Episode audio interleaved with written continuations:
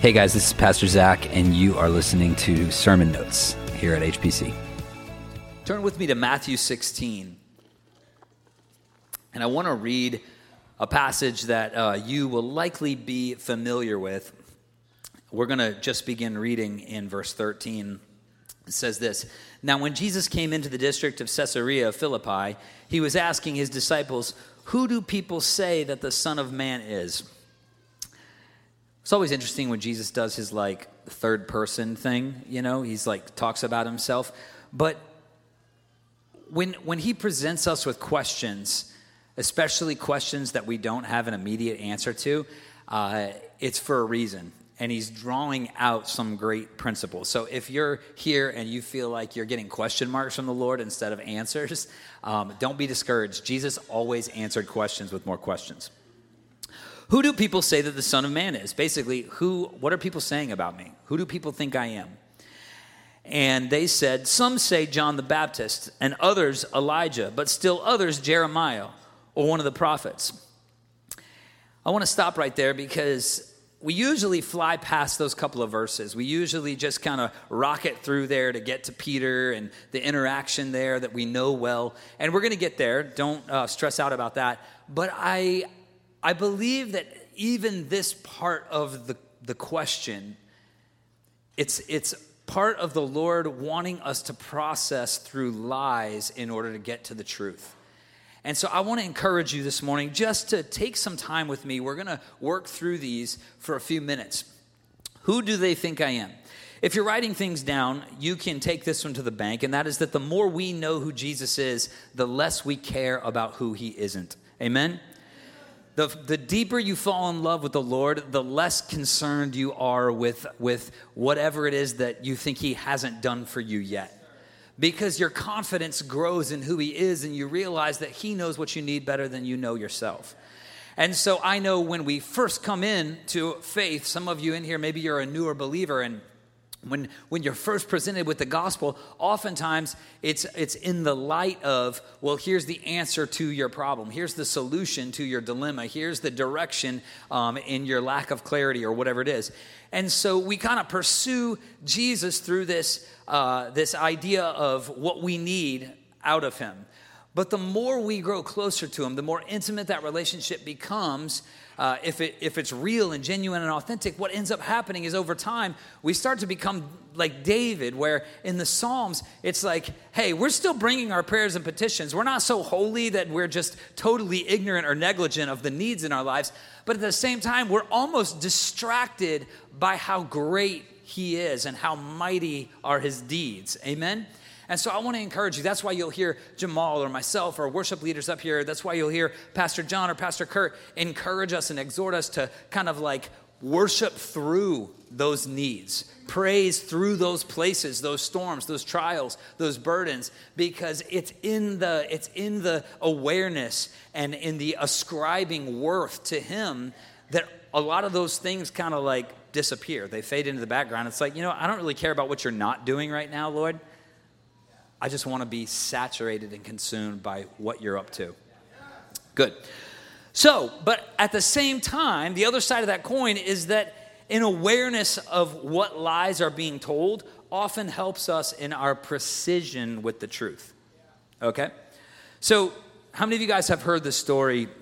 You know, when, when, uh, when the uh, Secret Service was first uh, formed, they were formed for the purpose of eradicating the counterfeit rings, counterfeit money rings. Um, and so to this day, the Secret Service is still responsible for overseeing, um, you know, legal action around counterfeit monies. And what they would do, and I, people have heard this because you've heard it in how many sermon illustrations, I know. So I'm going somewhere, bear with me. Um, but instead of studying fake money, they just they just spend hours and hours and hours handling the real stuff. And the more you know the real stuff, the more a fake just kind of sticks out like a sore thumb, right? And it's kind of like, you know, some of this stuff is tricky. It's not like people are trying to pass monopoly money, you know, over the counter at the gas station. It's like this stuff is looks pretty legit. But the more you handle the real thing, you, you the more you know what's not.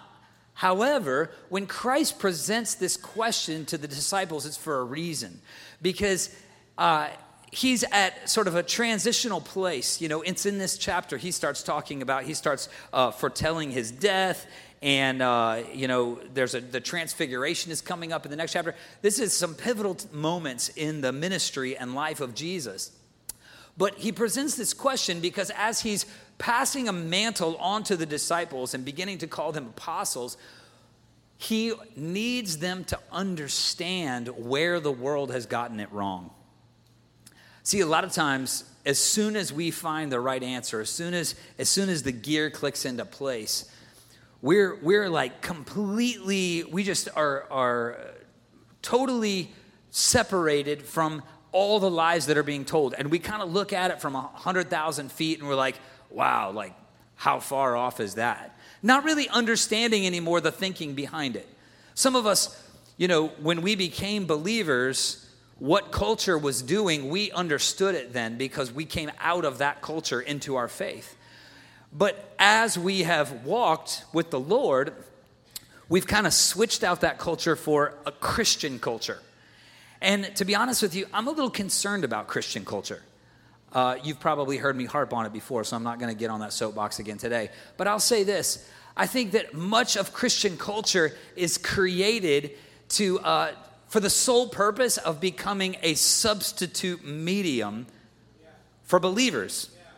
So that we can still like watch similar movies and wear similar clothes and you know do whatever but everything's like done just a little bit differently so it makes it in through the doorway of christianity anybody understand what i'm talking about in here? All right this is the early service so y'all know. I mean the second service i can't preach this message. You know how it is. But you guys get it. The, the point is this. That Christian culture, what it's really done is it has blinded us to the way the world's culture has developed. So Christian culture isn't moving as fast as the world's culture because we're, we're constantly trying to mimic the world's culture so that Christians don't feel left out. But it's always lagging behind. It's like, it's like some, you know, um, it's like a milk commercial comes out, and then like 18 months later, people are putting a Got Jesus sticker on their bumper. See how it works? Or like the Marvel movies, and then we come up with all the little Christian puns, advertising. You get it, right? So we're constantly trying to keep up so that people have some leg over the fence still into the world. And what concerns me about that is we end up missing the, the lies the world is really living in because they've already whitewashed them 19 different colors since you got saved. And so the conversations, the philosophies, the stumbling blocks, while it may still be the same old devil, the world doesn't get it. And so if we don't understand what they've fallen for, we're going to have a lot of trouble helping them stand for what we believe. So when Jesus says, What are they saying about me? It's because in order for the disciples to really do their job, they needed to, to understand that language. They needed to be bilingual in a sense. And if they weren't really fully aware of what you know uh, was going around the Hebrew circles of people who hadn't come over into this thing, and they were kind of still, uh, you know, uh, trying to figure this out, and and they they had found um, patterns and rhythms to be able to talk about the way and this Jesus and the messianic prophecies that people are saying are fulfilled, but they haven't been convinced yet. They're able to talk about it without actually allowing it to change their lives. So let's walk through some of the responses because I think these are really good. The very first one, John the Baptist. That that's a compliment if if I asked, you know, our staff, hey, what do people think of me? And people were like, they think you're like John the Baptist. In fact, you might be John the Baptist reincarnated. I'd be like, I'm winning. Rock and roll. Like I can I can I can do John the Baptist all day. But I want to talk about these because this is this is how the enemy propagates lies. Not in a not in a something that's so far-fetched or so antithetical that, that it just immediately grates against our nerves those are the things that upset us those are the things that turn our stomach those are the things that keep us up at night no The enemy is so much more conscious of our flesh than that. And so, what he'll do is he'll seduce us with something that we'd like to hear. He'll seduce us. In fact, the disciples that are charged with going out and casting out demons and, and making disciples and changing the world, opening eyes, and all this kind of stuff, those very disciples, they probably would have been pretty content to settle for Jesus being misunderstood as John the Baptist. But the Lord is pointing out where the lies are and helping them to understand why these things cannot be as accepted. So we've talked about John the Baptist here, and Pastor John preached a phenomenal message on John the Baptist a few months back. And uh, actually, it was about a year. Was about a year ago? I don't know, a little less than a year ago, because you were talking about King's Academy opening and all of the stuff that we had to go through, and uh, it was really, really cool to see how how evident the Lord has put a sort of John the Baptist type anointing on this church, on His providence. And uh, you can go back and watch that on YouTube, and I would encourage you to because it, it there are so many incredible parallels but it's important to Jesus that he clears up these lies. First of all, John the Baptist was a radical, right? He went out into the desert and he was eating locusts and wearing and, and honey and wearing like fur and stuff. Who wears fur in the desert? John the Baptist, you know? He was a radical. But his unconvention unintentionally aided zealots in justifying bad behavior was never his intent. And I can, I can sort of relate because a lot of the radical things that the Lord has called us to do, if you don't know the Father's heart behind it, you can get really distracted by it. And it can, it can become uh, an oppositional force to the actual work that John the Baptist himself was trying to do. Jesus says John the Baptist came, you know, uh, eating locusts and, and out in the wilderness, and you rejected him. But I came with you like drinking wine and showing up to your parties. You're rejecting me all the same. He's pointing to a sharp contrast between who John the Baptist was coming to prepare the way for him. Remember, prepare ye the way of the Lord, right? Repent, the kingdom is at hand. He's saying, but please don't mistake me for John the Baptist. Don't mistake me for the purpose of that ministry. There's a big difference between an anticipation of what's coming and a stewardship of what is. I think as believers, sometimes we die on the mountain of anticipation concerning what's coming. That's our favorite thing to do, especially as charismatic, Pentecostal, spirit filled believers. We love what's coming. It's always about the next thing. It's always about the next conference or the next prophet or the next whatever's coming to town. It's always about the next thing. And, saints, this is a really dangerous place to be because sometimes our anticipation of what's coming makes us miss the stewardship of what's here. I can't tell you how many, especially back, uh, say, our first handful of years, and we would have, we would have the most incredible moments of worship around the altar. People were coming in who had never experienced the presence of God like this. And, you know, we're a few hundred people, and, and God's just doing, people would come down, prophetic words, kind of like happens now. Um, but it was still young then, I guess. And so as that stuff's happening, we'd all just be blown away, and I'd be like sweated through nine layers. And at the end of the day, and I'm like can barely walk because just the weight of the glory. And low, without fail, somebody would come up and they'd be like, "We almost got there today." Pat me on the back. We were right there at it. Ooh, if we had just gone a little bit further. Like, were you in the same service I was in? Because I was there. I didn't, if I had gone any further, I'd been in heaven. Like, like I was there. And, and, but the problem is, we, part of the John the Baptist thing, part of mistaking Jesus showing up for just another John the Baptist is that we're content to talk about preparation instead of actually walking in the purpose because the time is now. Revival is here. It's not coming, it's here. Now, that doesn't mean it's not still coming, but it's not just coming anymore. It means that we have to steward something that has been entrusted to us already. Already. God is already doing miracles. And if we're not careful, we'll do what every other generation has done with them. We'll turn them into idols, thinking that this is all just part of a plan of something that still is yet to come. Don't miss it. Don't miss it. I believe in anticipation, I believe in expectation. And I would encourage anybody to, to, to, to spend your prayer life in anticipation and expectation.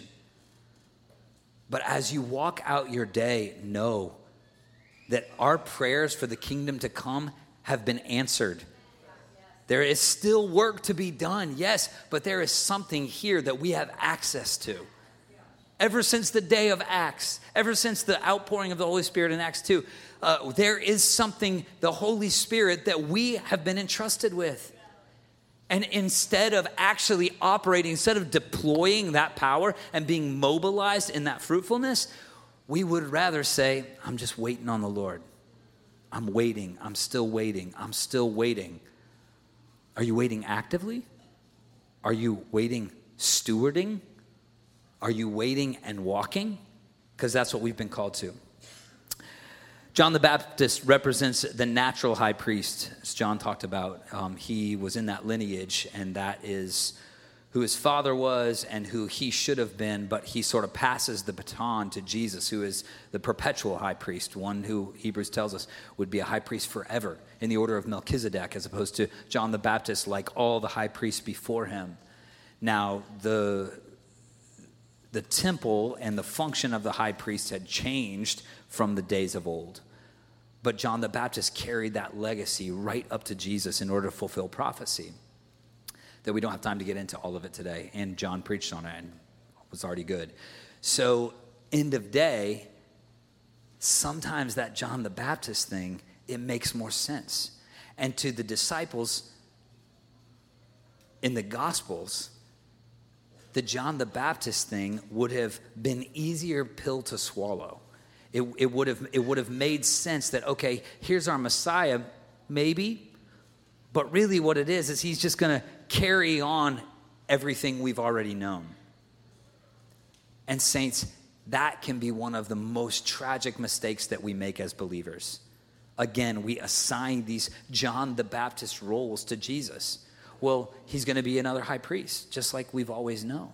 Maybe he'll be a high priest to reinstate the old way. Some of you who lived during a glory days period of your life. Some of you who look back on the 80s or the 70s or the, or the 60s or whatever revival uh, you, your life was changed in. You look back and you say, maybe a move is coming that's going to bring us back around to that. But I'm here to tell you that wasn't what Jesus was here for. And that's not what he's here for today. Okay? So the next mistake, they say, some say John the Baptist and others say Elijah. So let's talk about Elijah. Elijah was known for signs and wonders, really for the first time since Moses. Uh, and Moses' signs and wonders kind of served a different purpose anyway. But Elijah, uh, there were a couple big things that Elijah, they were like the planks in his platform. And Elijah was kind of walking around doing miracles. Now, people see Jesus walking around doing miracles, and that's not a, a, long bridge to build either. Especially in today's age when we see the presence of God showing up, the people of God getting stirred, and miracles happening, signs and wonders happening.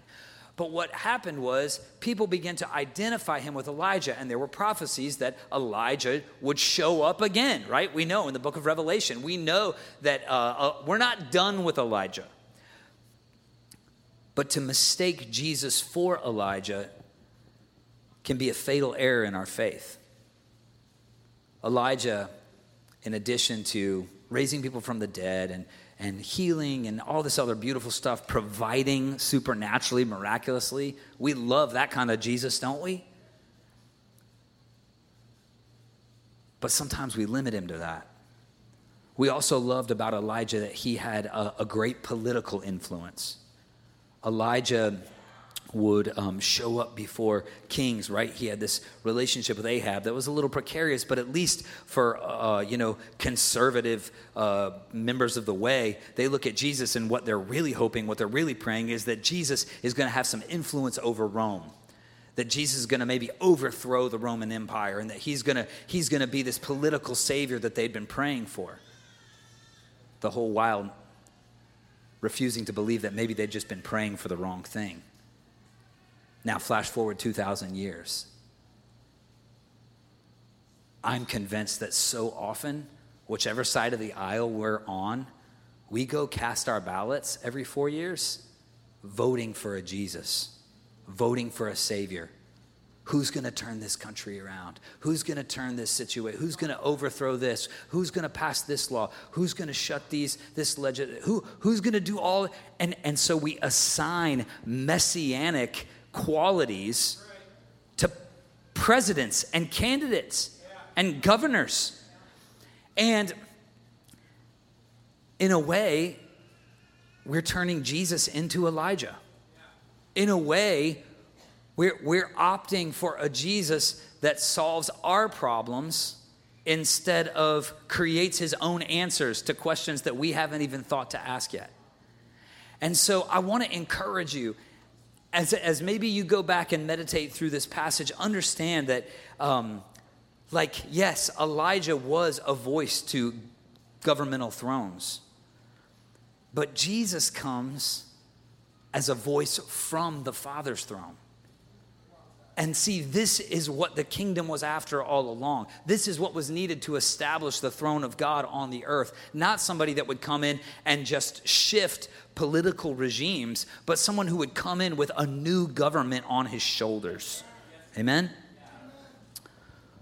Oh, y'all are sleepy this morning. It's all right, though. Here we go. Last one. He says, Some of you are like Jeremiah. Uh, some of you say uh, that, uh, but still others, Jeremiah or one of the prophets. We're in the same verse, 14. Still others say Jeremiah or one of the prophets. Let's talk about this for a second. Jeremiah was the weeping prophet. Jeremiah did not just write the book Jeremiah, he also wrote Lamentations. Okay? Real exciting read there. If you're ever just kind of getting ahead of yourself, go ahead and stop and read Lamentations. The weeping prophet demonstrated the chastisement for sin. He, he uh, was known for being able to articulate judgment in a really powerful way to a people who were in bondage and in captivity. But in the same way that in the same way that Jeremiah is grieving what was lost, I think sometimes we um, we accept Jesus and we identify most with what Jesus grieved over, with what Jesus counted as loss. And so while Jeremiah was grieving what was lost, Jesus comes and teaches us to celebrate what's been found.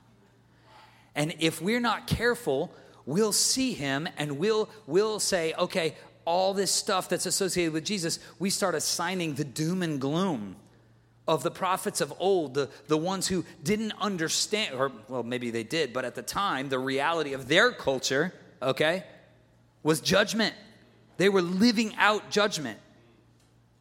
Today, the world may be living out judgment, but as the people of God, we should be celebrating the life that we have.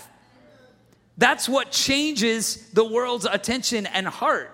They see us consumed with the joy because why? That joy is attached to our salvation. It's not attached to whether or not the, the new tax things go our way.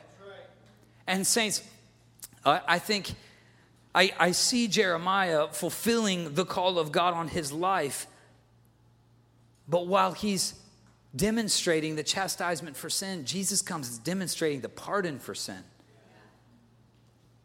And so to really know Jesus is to know that all things are made new through him, that redemption is ushered into the human race, and we have a second Adam, and to stop getting hung up on the first. I want to just go quickly here because I want to get to this last point. So let's just keep trucking along. So then he says to them, But who do you say I am? In other words, okay, we've defined some of the lies, some of the substitutes, some of the accepted and settled for answers of who this mysterious guy is walking around, what his purpose is, and what he's doing. Who do you say I am? And so it's Peter, right? Simon Peter answered, You are the Christ, the Son of the living God. Jesus said to him, Blessed are you, Simon Bar Jonah. Simon means son of Jonah. Simon Bar Jonah, because flesh and blood did not reveal this to you, but my Father who is in heaven. I also say to you that you are Peter. So not only have I asked you who I am, but now I'm going to tell you who you are. I say to you that you are Peter, and upon this rock I will build my church, and the gates of hell will not overpower it. I will give you the keys of the kingdom of heaven, and whatever you bind on earth shall be bound in heaven, and whatever you loose on earth shall have been loosed in heaven. Would you stand with me?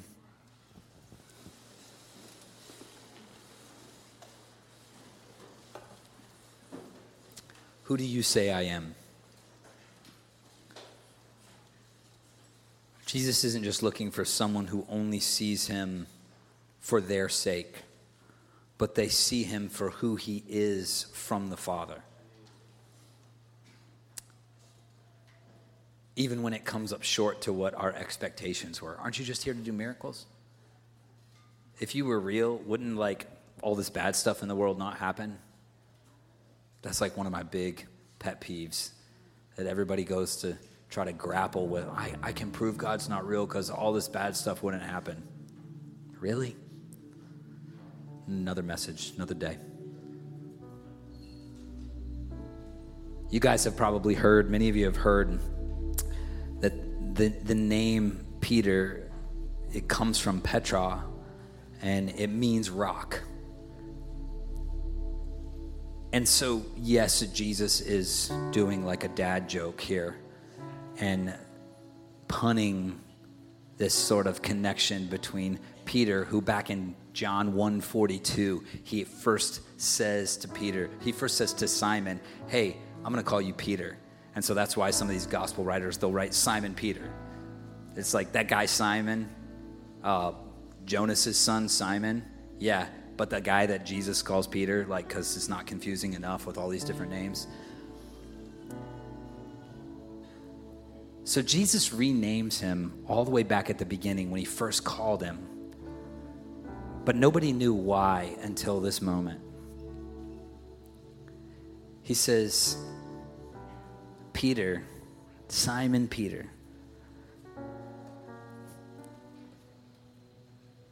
He says, Blessed are you because flesh and blood didn't reveal this to you.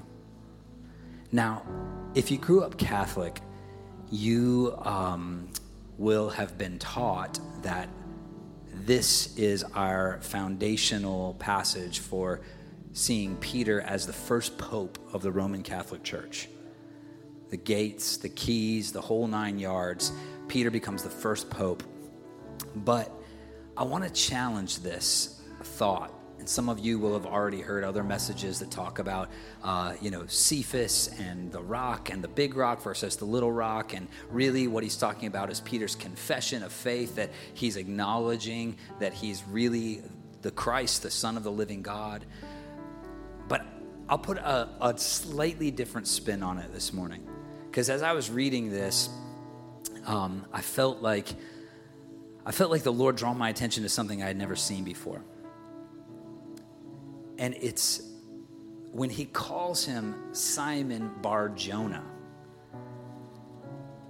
The name Simon means having heard, listened, or obeyed. It comes from a root that just means to hear, to obey, to listen. But what's beautiful is he's calling him not just by who, what his name used to be, but by who his father is too. And the name Jonah means dove. And so, in this one statement, Jesus is saying to this guy who's now been walking around with him for a while, who's seen him do all these things, who's experienced firsthand what Jesus is capable of. And he says, Hey, you, you who've heard the Holy Spirit, you who've listened and obeyed the dove, because you weren't taught these things by flesh and blood, but they've been revealed to you. Let me read it to you again. Blessed are you, Simon Bar Jonah, because flesh and blood did not reveal this to you, but my Father who is in heaven. You see, if you understand the Father's heart, then you know that this is what God is longing for someone whose ear and heart are turned to heaven. And if we can be a people who don't just take, uh, you know, anything we hear from flesh and blood as the gospel, but we go after heaven. We pursue the Holy Spirit for his heart's revelation in us. I believe that just like Peter, see, Jesus wasn't looking for a pope, he was looking for someone who would hear. He was looking for someone who would be attentive, who wouldn't just show up to let their own supplications and petitions and prayers and needs be known. He was looking for someone who would be listening to the Father's heart. And when that heart is tuned, when our attention is turned on heaven, we become the ones who are hearing. Saints, when we're soft enough to hear the dove, we become strong enough to be foundational to the kingdom of heaven. And that that is what the Lord's looking for. That's what he wants in us. The Lord woke me up it was literally I don't I'm not one of those guys that's like always paying attention to like numbers. You know, the people who are like, and then the exit number off the highway was this, and that's how I knew it was God. That's not I don't usually do that. No, it was 316. I'm like, really? It's kind of okay. It was 316 this morning. The Lord woke me up with this, and it was just this line that because Jesus was fully human and fully God, he was fully man and fully God there's a little bit of fundamental theology for you there. Fully God, fully man. The spiritual part of him discerned what must be done. But the human Jesus was not able to emotionally process what the divine Jesus was about to accomplish. And we see that in him as he's weeping. We see him in the garden. We see him working this thing out with blood, sweat, and tears. But the supernatural submitted to the natural so that he would know the fullness of our dis- despair. Okay? But following the resurrection, the natural then submitted to the supernatural. He's teaching us, right? This mutual submission thing. The, su- the natural then submitted to the, nat- the supernatural so that we could know the fullness of our destiny. And, saints, I believe that what he wants to reveal this morning and reveals it first to Peter is the idea that if we can, following his resurrection, we know he's alive. If we can bring the natural into submission to the supernatural, if we can if we can get the flesh parts of ourselves the things that need to understand that need to know the things that want to connect jesus with john the baptist or elijah or one of the other prophets Jeremiah, maybe. That one makes sense because of how bad of a shape this world is in. If we can get past those mental bridges and, and neurological easy pathways, the Lord will use us to do a new thing. He will use us to bring in what He's been longing to bring in. We just have to listen. It means maybe forfeiting some of the stuff that flesh and blood has revealed to you over the years.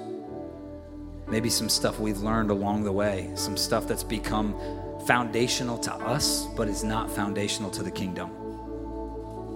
Maybe some minors that we've turned into majors, or some actual majors that we've kind of pushed off into the back seat somewhere. Just getting these subtle things out of order, they distance us just enough that we can start to attach things to Jesus that were never meant to be a part of Him. So I want to encourage you as we close in prayer this morning, saints, to know this. To know that as the kingdom is coming and being built here on the earth, that those keys, that strategy, the blueprints, the work that needs to be done, it happens when we listen. It happens when we turn off the ears to the world that want to make these associations and we bend our hearts to heaven. Amen. So, Father, help us this morning. Help us to listen to the dove, to submit the natural parts of ourselves. Lord, we thank you that you became fully human so that you would know everything we feel and everything we go through so that you would understand rejection and pain and failure and frustration and discouragement and disappointment and anger and fear that you would that you would stare those things in the eyes just like we have to do every day but God I thank you that it didn't stop there that you brought it full circle to where all of these natural emotions and thoughts and, and processes and, and, and philosophies and patterns and ways of life, that they all had to submit to the supernatural truth of who you really are. So, Lord, you know the places where we've uh, put you in a box maybe places that we're not even aware of, but because of some bad teaching or, or, or weird theology or just something where we, we added two plus two and accidentally came up with four instead of 29, like how your math works. God, I pray that you would help to undo those things in us. Wherever we, we've settled for a John the Baptist or an Elijah or a Jeremiah, wherever we've pursued you uh, in part and not in whole. God, I pray that your bride this morning would hear those instructions to seek you while you may be found in your fullness, in your glory. We love you, Lord, and we give you all the honor. And it's in Jesus' name that we pray. Amen. This is Pastor Zac, and you've been listening to HPC Sermon Notes. Love you guys. God bless you, and have the best day of your life.